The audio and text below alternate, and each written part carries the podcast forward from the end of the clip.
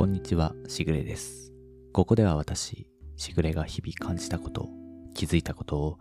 つれづれに一人語りをする番組です。小雨が上がるまでのわずかな時間、寝る前のひととき、仕事の合間のあなたの耳のお供にしていただければ幸いです。今日は3月の6日、えー時間はもう少しで、えー夕方の4時になろうとしているところです。えー本当はもうちょっと、まあ、例によって、え早めに録音してみたかったと思っていたんですが、いろいろと雑事をこなしていたら、こんな時間になってしまったというところですね。だんだんと、あの、毎月のようにですね、え毎週のように仕事の話ばかりをして恐縮ではあるんですが、今週の仕事の状況というところ、簡単にお話をすると、思ったよりもまだ忙しくはないというのが実態でして、ただ、だんだんと忙しくなってきているなというのは感じていまして、え3月も残り、え3週間、4週間あると思うんですけれども、えここのところ、だんだんとまた忙しくなってきて、心を失わないようにしたいなと思っている今日この頃です。皆さんももちろん忙しい日々を送っていらっしゃると思うんですが、もしかしたら何回か前で、えーそう同じような話をしたかもしれないんですけれども、今日は、えーこんなに忙しい時においても、右霊にしておく自分の美容ということではないんですが、右霊にして日々を生活するということは忘れないでおきたいなという話をしたいと思います。これといって取り立てて話すようなこともでもないのかもしれないんですが、結構気をつけていることの一つにですね、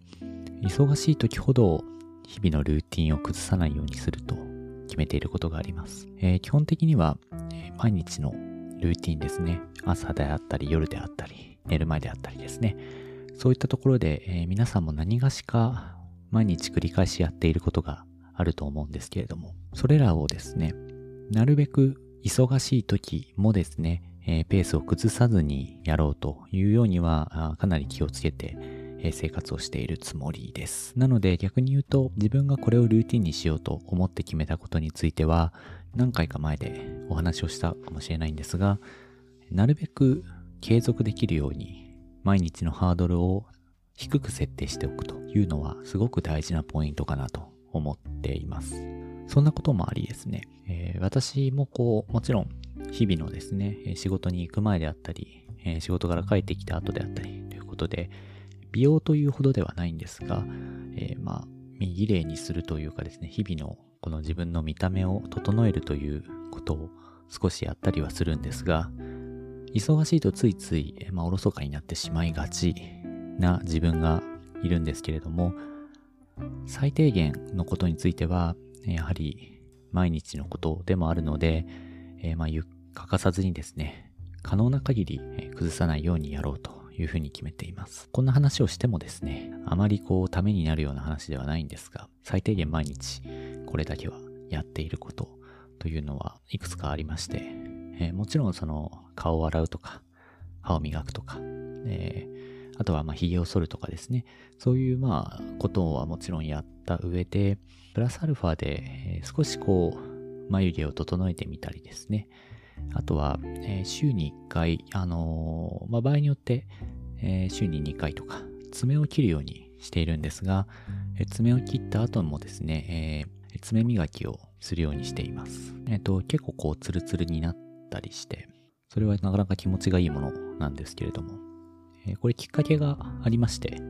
もともと、えっ、と、男性ではあまり、えっ、と、もちろん意識の高い方は、えー爪磨きされてたりすると思うんですけど、えっ、と、爪は切るけど、爪を磨くまではやってないなという方も結構いらっしゃるのかなと思っています。私自身も昔はそういうことは全然やっていなくてですね、前職で営業をやっていた時に何だったか、原因は何だったかっていうのをきっかけですね、えきっかけは何だったか覚えてないんですが、仕事終わりすごく疲れて帰ってきた時に、えっ、と、深夜の通販番組か何かをぼーっと眺めていた時に、これ一つで爪を磨いてすごく綺麗になりますみたいな商品が紹介されていて、あの深夜のテンションというかですね、そういうタイミングで、まあ、よくその掃除機とかそういうものを買ってしまったという話があると思うんですが、私もなんかそういうテンションだったんでですかね。えっと、ただその番組では買わずにですね、後日、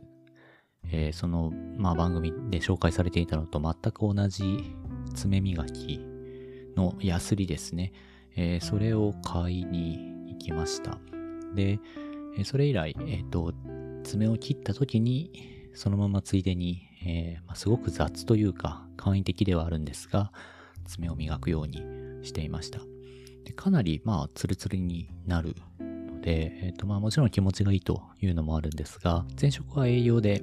え、外回りをしていたり、お客さんとこう接触する機会というのはすごくたくさんあったわけですけれども、そこで初めて気づいたのがですね、特に女性の担当の方、えっ、ー、と、お客様においては、会話をしたり、まあ、営業なので名刺を初めての方には渡したりする機会というのがすごく多い、えー、仕事だったので、えー、そういうところでですね、え、ー、と、まあ、打ち合わせであったり名刺を渡したりした時にですね、女性の方はですね、結構その手のことを言ってくれる人っていうのがいてですね、私もそんなに言われると思っていなかったので、えー、まあ男女差はあるのかなと、ちょっと未だにこの辺りわからないんですが、女性の方はよくその指先というのを気にされるというか目につくものなんだなというのを改めて思ってですね。で、当時、えー、その爪のこともそうなんですけれども、指先のちょっとこう、した指の毛というか、そういうのもですね、えっ、とまあ、一つ指をきれいにするとですね、えっと、そういうところも気になり出すというか、気になり出しまして、え、結構手先はですね、綺麗に見えるように、それ以来気を使うようにしています。それは営業という仕事を辞めた今においてもですね、その習慣を続けるようにしていて、自分の中で、え、まあ、顔を洗うとか、髭を剃るとか、えー、そういうこと以上のちょっとした一つの工夫というか、自分の身を見繕うというわけではないんですが、ちょっとした工夫、ちょっとしたルーティンの中の一つに、この爪を磨くというのは、えー、とても大事な習慣になっています。忙しいとついつい、え、そういったものもおろそかになりがちではあるんですが、逆に言うと、忙しいからこそ、身綺麗にはしておこうという気持ちでですね、これからまた3月、えー、随分と忙しくなってくると思うんですが、この気持ちを忘れずにというと大げさですけれども、え日々の生活を淡々とそこをこなすことでですね、えー、忙しさを言い訳にしないというか、自分の生活をおろそかにしないということは注意しながらでいこうかなと思っております。はい。えー、まあ先週に引き続きですね、まあ本当に中身のちょっとない話になってしまって大変恐縮なんですけれども、今日はちょっとこの思いつき的な話で恐縮なんですが、爪磨きの話をさせていただきました。でえー、まあ、ちょっとこの爪の話をしたというのはもう一つ理由がありまして、ずっとですね、えっと、爪切り、えー、爪磨きではなく爪切りの方ですね、えー、爪切りをですね、実は昨日新しい爪切りを、えっ、と、ネットショップで注文しました。爪切りはもう何というか、まあ皆さんもそうなのかもしれないんですが、えっと、基本的にはまあ家にあるもので、その壊れるっていうことがないので、私も今手元に持っている爪切りって本当にいつから使ってるかもうわからないぐらい古くからある。もうずっと同じものを使っているんですけれども、まあそんなに壊れるものでもないですし、えっと、特段すごく使いにくい爪切りってあんまり聞いたことがないので、わざわざ買い替える必要もなかったんですが、ちょっとこの、なんというか、忙しくなってくるという中で、えっ、ー、と、まあ、爪を磨くということ、まあ、手先をきれいに保つということは、自分のその生活を維持する上で、ここだけはしっかり守ろうというのを改めて思った時にですね、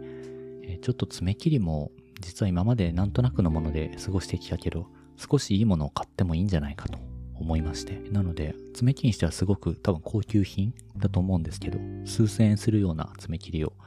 え昨日注文をしまして、まだ届いていないんですけれども、この手先をきれいにする、きれいに保つというところをですね、一段ちょっと意識を高く持ちたいなという気持ちがありまして、え注文しました。なので、ちょっとその話のついでにですね、えー、今回爪を磨くというところ、手先をきれいに保つという、えー、まあ何のこ何のことはない、え日々の雑談という一環で話をさせていただきました。爪切りのことについては、えまた、え、届いてですね、実際使ってみてどうだったかというのは、機会を改めてご紹介ができればと思います。本当にただの雑談の回になってしまって恐縮なんですが、